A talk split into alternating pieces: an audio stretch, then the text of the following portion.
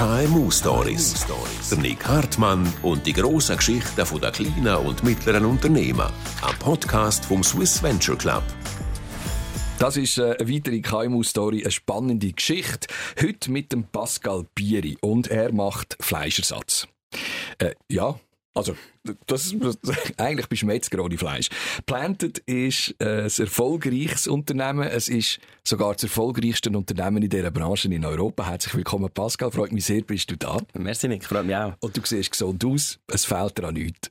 Ja, ich, mir geht's gut. Ich glaube, allen unseren Kunden geht's gut, hoffentlich. Weil äh, wir machen Fleisch aus Pflanzen, wenn du richtig sagst. Wir machen nicht Fleischersatz, wir machen Fleisch aus Pflanzen, weil ich glaube nicht, dass Fleisch unbedingt ein totes Tier muss sein, sondern es ist vor allem die Struktur, es ist ähm, der Nährwert, es sind die Proteine, es ist Center of Plate, also was so ist jetzt mit drin. Genau, aber es ist, es ist, es ist ein Stück Kultur, oder? Darf ich noch etwas fragen? Ja, ist es Fleisch noch? Nicht aktiv, nein. So für Tastings und so. Also wenn, wenn man die zwingt? nicht aktiv. Also fein, aber nein, also nicht aktiv. Ich würde nie zum Konsum beitragen. Wärst du so lieb und würdest Planted mal vorstellen, die Firma? Mhm. Wir sind das ETH-Spin-Off, dreijährig jetzt. Äh, vor einem Monat haben wir das Dreijährige gefeiert in, in Kemptal bei uns, in der, in der Fabrik, in den Büros, in den Labs. Wir sind inzwischen 180 Leute in sechs Ländern. Relativ schnell gewachsen. Ähm, was uns immer wichtig war, ist, wir wollten eine Technologie entwickeln, oder wir haben auf einer Technologie geschaffen, die Fleisch neu definiert im Sinne von gesund, ähm, nachhaltig, rein pflanzlich nachgebaut. Da gibt es verschiedene Möglichkeiten, das zu machen. Oder? Ähm, Fleisch ist etwas mega Komplexes, also Muskelfasern und so. Und wir haben angefangen mit Poulet, weil wir Poulet-Stückchen extrem gut haben können machen, extrem nachhaltig und clean und, und natürlich. Ähm, und hatten das auf dem Markt, das ist gut angekommen, so gut, dass wir müssen einfach expandieren. Wir haben Wellen auf Deutschland, Österreich, Italien, Frankreich, inzwischen auch UK. Und ähm, ja, wir sind so ein Food-Tech-Unternehmen, das eigentlich Technologie treibt. Zwischen 55 Leute in der Forschung, Entwicklung, Engineering, die wirklich an der Technologie arbeiten, also Strukturierung, an der nächsten Generation Fleisch. Ähm, und gleichzeitig wollen wir diese Lösungen auch am Markt bringen. Wir wollen sie beim Konsument testen, international testen und auch wachsen und die Leute erreichen. Du bist äh, etwas über, über 30 gewesen, wo, wo du mit dieser Idee angefangen hast. Gehen wir schnell gehen wir zurück und zwar müssen wir auf Amerika. Ich bin immer gerne raus. ähm, mit 16 ist das erste Mal in den USA ein Austauschjahr. Ähm, ist eigentlich gar nicht so speziell wegen den USA. Ich will einfach gerne aus der Schweiz. Ich habe gemerkt, so, die Schweiz gefällt mir sehr, das ist meine Heimat ja, unsere Heimat, tolles Land, gute Grundlage, aber die Welt passiert draussen. Äh, wir sind ein extrem kleiner Teil. Ähm, ich glaube, mich hat fremde Kulturen immer interessiert, wie Leute leben, wie ähm, ja, Leute so ihr Leben gestalten. Ähm, und als ich nach, nach dem Studium mit der HSG bei dem Migro angefangen habe, hat es die Möglichkeit gehabt, mit dem, mit dem Programm damals auch in die USA zu gehen. Jockey Frei hat äh, Sweetworks gekauft in Buffalo, New York. Mhm. Und äh, ich bin dort ein Jahr rüber und dann noch zwei Jahre geblieben, äh, ausgewandert. Und damals auch so ein bisschen, ja, eigentlich so aus einer Konsumentenperspektive nicht das Fleisch aus Pflanzen reingerutscht. Ich habe Beyond und Impossible Burgers essen und gefunden, das schmeckt eigentlich ganz gut und das löst so wie ein Grundproblem. Und dann hast du das, dann hast du das kopieren Nein, ich würde es nicht sagen, weil, also, das Grundproblem löst es, oder? Es ist so, ja, es ist jetzt nachhaltiger. Mhm. Es schmeckt einfach noch nicht so gut und ist nicht wirklich gesund. Äh, hm. aber das kann man doch besser machen. Das war, glaube ich, so der, der Grundsatz. Gewesen, was, was ist nicht wirklich gesund? Ja, die langen Ingredients Lists, also wie die meisten Burgers redest du von 20 plus äh, Zutaten, wo die meisten Leute kaum aussprechen können. Äh, ich glaube auch nicht unbedingt, dass unser Verdauungstrakt dazu da ist, Methylcellulose abzubauen in grossen Mengen. Ähm, das merkst du oft, wenn es ist. Das sind so die ersten er Ersatzprodukte gewesen. Genau. Mhm.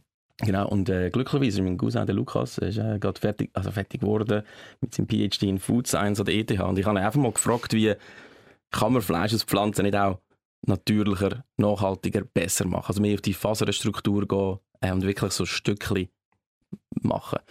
Wir haben uns dann ja, eingeschlossen an der ETH, der Erik kennengelernt, der Chris ist dazugekommen. Ähm, das sind alles Food-Technologen Nein, nein, wir sind ein recht diverses Gründerteam. Äh, Chris ist mit mir Kanti, hat an der Uni Zürich Finance studiert, hat dann ähm, Restaurants geführt aus, aus Owner-Perspektiven, also in der, in der Finanzbranche geschafft. Ähm, der Erik und der Luki sind Food Scientists, genau. Wir sind auch so charakterlich recht unterschiedlich. Ich glaube, dass das hilft, wenn man ja, ein, ein diverses Team zusammenstellt, wo aber extrem fokussiert auf eine Mission arbeitet. Dann haben wir euch eingeschlossen. Nein, nein. Wir sind recht viel testen. Ja, sind recht viel testen, weil ich glaube, mit Einschliessen machst du kein gutes Produkt. Wir haben damals so jedes Restaurant in Zürich abgeklappert und mit jedem Koch, der offen war, und zum Film gesehen. Zusammen morgen in der Küche verbracht und äh, die Stückchen auseinandergenommen, zusammen gekocht und gelernt und zurückgenommen und, und verbessert. Also, ähm, mhm. jetzt haben wir aber schon ein Produkt. Jetzt, jetzt sind wir im Moment schon, wo du schon ein, ein Poulet nachgebaut hast. Aber ihr habt ja müssen die Idee haben zuerst, ein, ein Poulet nachzubauen. Aus was habt ihr es denn gemacht? Wenn nicht aus einer riesen Liste an Zutaten. Wir haben einen Weg gefunden mit Erbsenprotein, Erbsenfaser, Rapsöl und Wasser. Damals zum Teil Sonnenblumenöl. Mit einer, mit einer Nassextrusion. Die, ja, der Technologie, die Erik eigentlich auf seiner Masterarbeit weiterentwickelt hat, ähm, können Strukturierungen herstellen, Stückchen herstellen, die halt im Boulet extrem ähnlich sind, die einen gleichen Proteingehalt haben. Wir haben immer Fleisch machen, das mindestens alle positiven Eigenschaften mitnimmt vom tierischen Pendant. Und äh, das ist uns beim Boulet extrem gut gelungen. Wir haben schon andere Stückchen auch probiert. Es gibt, gibt schon Fotos auf dem, auf dem Nattel, wo nicht mehr leiden, wo ganz, ganz äh, abstruse Stückchen und Stückchen, die heute nie im Portfolio sind, äh, nachgebaut. Aber ähm, ich glaube, beim Bulli haben wir so wie gemerkt, hey, das Konsumentenfeedback ist extrem gut, das professionelle Feedback ist extrem gut.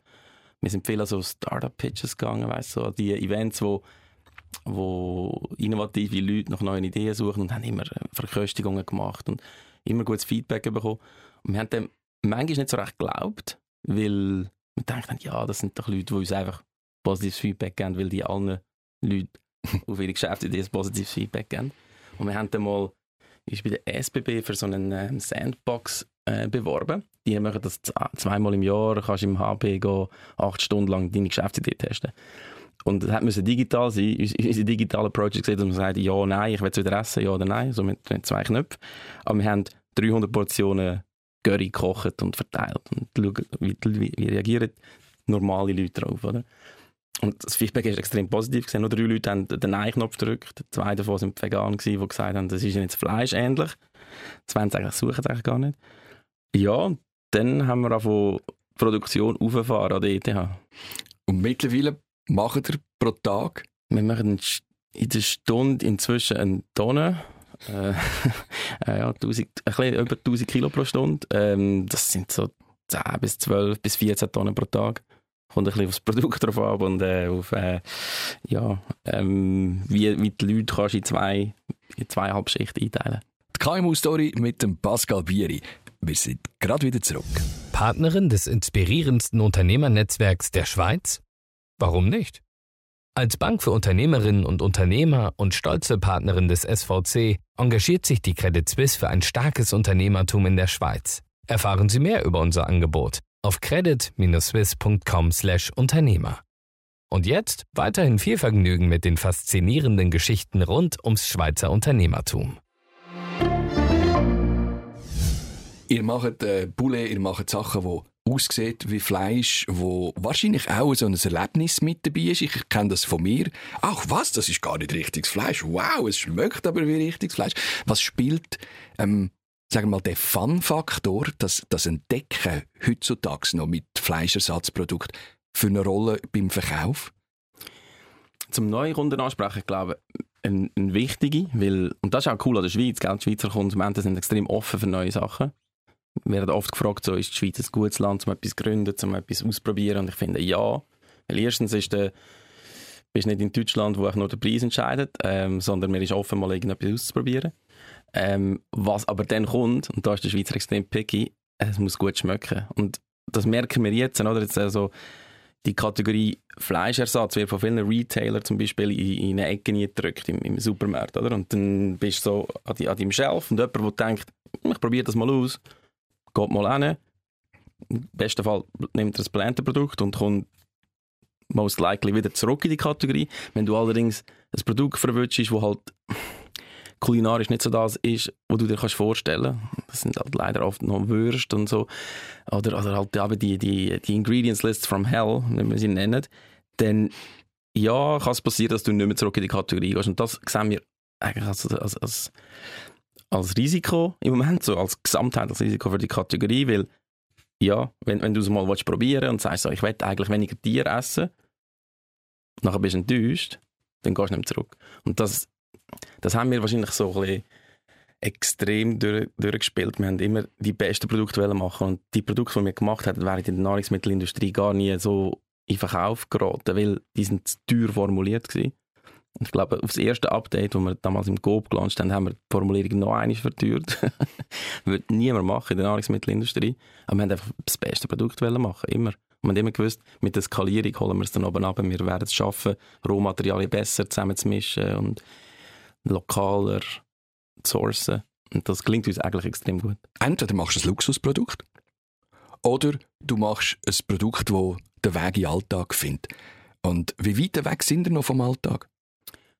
In der Schweiz sind wir, glaube ich, auf vielen Tellern. Zum Glück. Also, wir sehen es heute Verkaufszahlen und ich hoffe, es, es muss noch ähm, zunehmen, weil wir sind noch nicht bei den ja, bei der, sagen wir, bei der zweiten Hälfte von der 50 Prozent unserer Bevölkerung, die nicht so innovationsfreundlich ist, vielleicht sich auch nicht so ähm, mit, mit Umweltgedanken auseinandersetzt, vielleicht sehr traditionell unterwegs ist, was Essen anbelangt und jetzt nicht unbedingt offen ist, mal etwas anderes ins Zürich schnetzelisiert als ein Tier, weil es geht. Aber die Leute musst du erreichen. Ähm, das ist, ja, irgendwie, du fährst halt an mit so einem Luxusprodukt, in Anführungs- und Schlusszeichen, mit dem besten Produkt. Und ja, wir erreichen dann die Leute, indem wir sie halt abholen auf, auf Price, Taste, also auf, dass wir den Preis oben abholen, näher zum, näher zum tierischen Pendant gehen, während das tierische im Moment teurer wird, oder? Weil es per se nicht nachhaltig ist, was, was eigentlich in ein Tier hineingeht, zu dem Preis, was du schlussendlich kaufst. Dann über, ähm, über Taste, also über den Geschmack, mhm. Dass, man, dass man die Leute können halten in der Kategorie oder zu unserem Produkt. Ähm, und schlussendlich auch über Gesundheit. Also unsere Produkte sind viel gesünder als ja, die äh, antibiotikaresistenten Keime, die du eigentlich immer gibst, wenn du es meistens gibst, wenn du das Tier isst. Mhm. Woher kommen eure Rohstoffe? Aus Europa ähm, und Schweiz, zum Beispiel beim Öl. Wir nennen einfach alles aus der Schweiz, was wir können. so eine kurze äh, Antwort. Ähm, wir sind jetzt dran, für nächstes Jahr endlich einen grossen Teil von der Protein aus der Schweiz nehmen. Da werden wir vielen ähm, äh, Bauern sozusagen in der Schweiz eine Abnahme geben für, für Erbsenprotein, wo so bis jetzt noch nicht stattgefunden hat. Und ich glaube, das ist auch schön, wenn man dann die lokalen Geschichten kann machen kann. Weil Food muss schlussendlich lokal sein. Und was im Moment passiert, äh, wenn du lokal Fleisch isst, isst du eigentlich im Prinzip, kommt aufs Tier drauf aber bis zu 80% brasilianisches Fleisch. Weil das wird zu 80% mit dem Import Soja gefüttert. Und, also je nach Tier. Und ja, es ist ein bisschen konsumententäuschend, würde ich fast schon sagen, wenn du eigentlich sagst, ja, das ist ein Schweizer Tier. Ja, klar, ist das Tier da aufgewachsen, aber gefüttert ist eigentlich worden mit etwas, wo extrem von weit herkommt, in grossen Mengen, wo die Umwelt belastet. Und ja, die Umwelt nicht nur, nicht nur auf dem Schiff und auf dem, auf dem See, sondern vor allem auch dort, wo, wo mal früher Urwald gestanden ist. Ähm, und ich glaube, die Nahrungsmittelindustrie, wenn, wenn du über Nachhaltigkeit redest, muss es lokaler werden. Das wird bedeuten, dass einfach per se weniger Tiere ist. Weil die nicht hier wachsen mit denen, also die können gar nicht so viel Nahrungsmittel hier anbauen, oder, um, um uns hier mit, mit so vielen Tieren ernähren.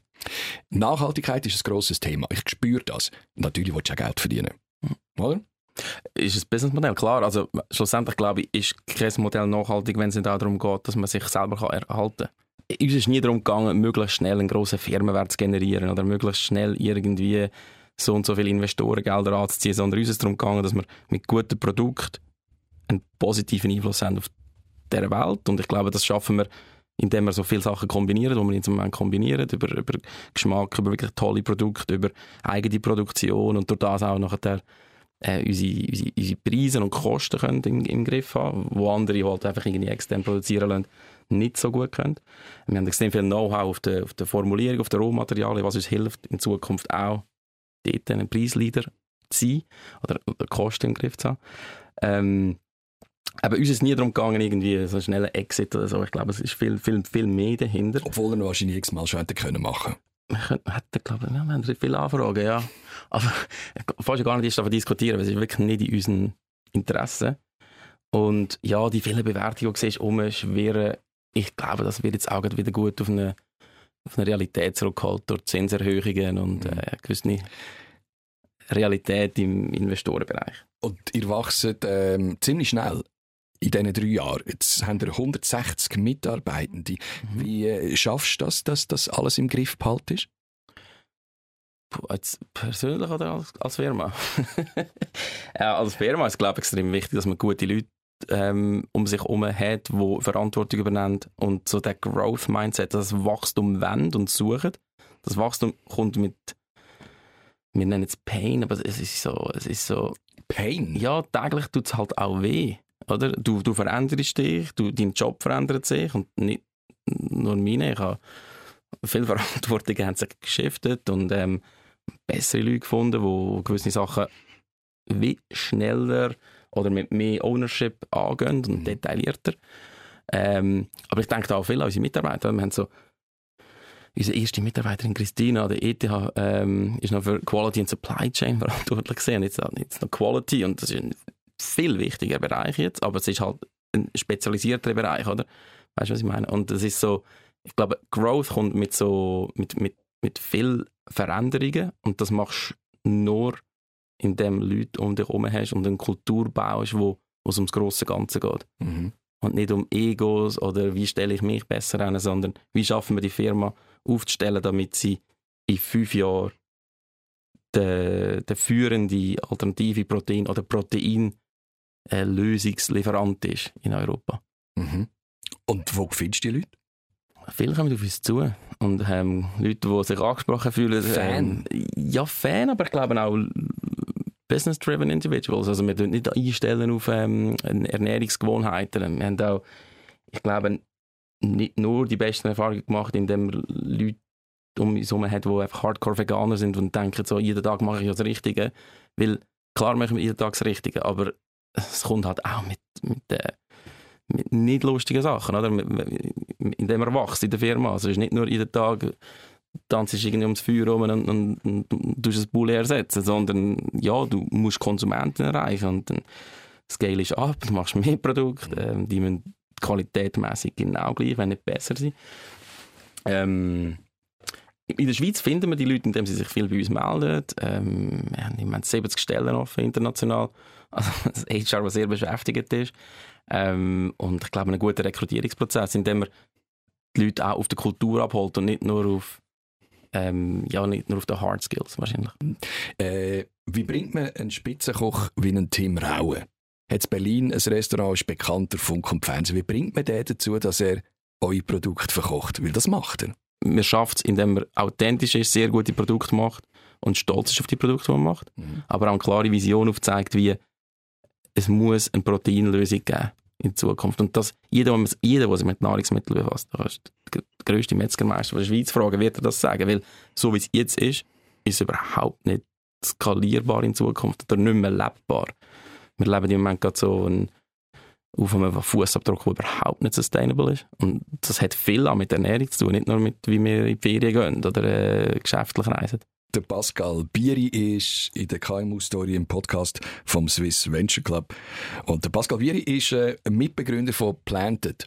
Die machen Fleischersatz. Und zwar so erfolgreich, dass sie die erfolgreichste Firma sind in dieser Branche in Europa und auf dem besten Weg dazu sind, die Welt zu erobern.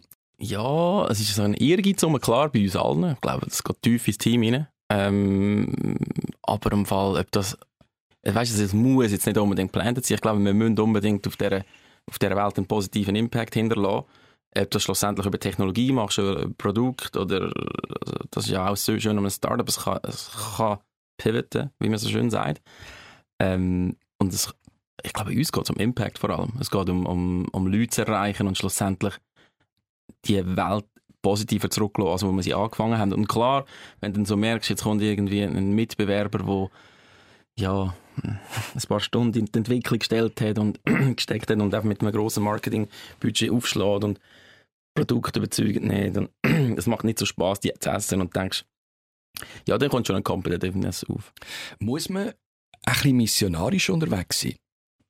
Nein, nein, ich glaube im Fall nicht. Ähm, du musst überzeugt sein, hätte ich gesagt.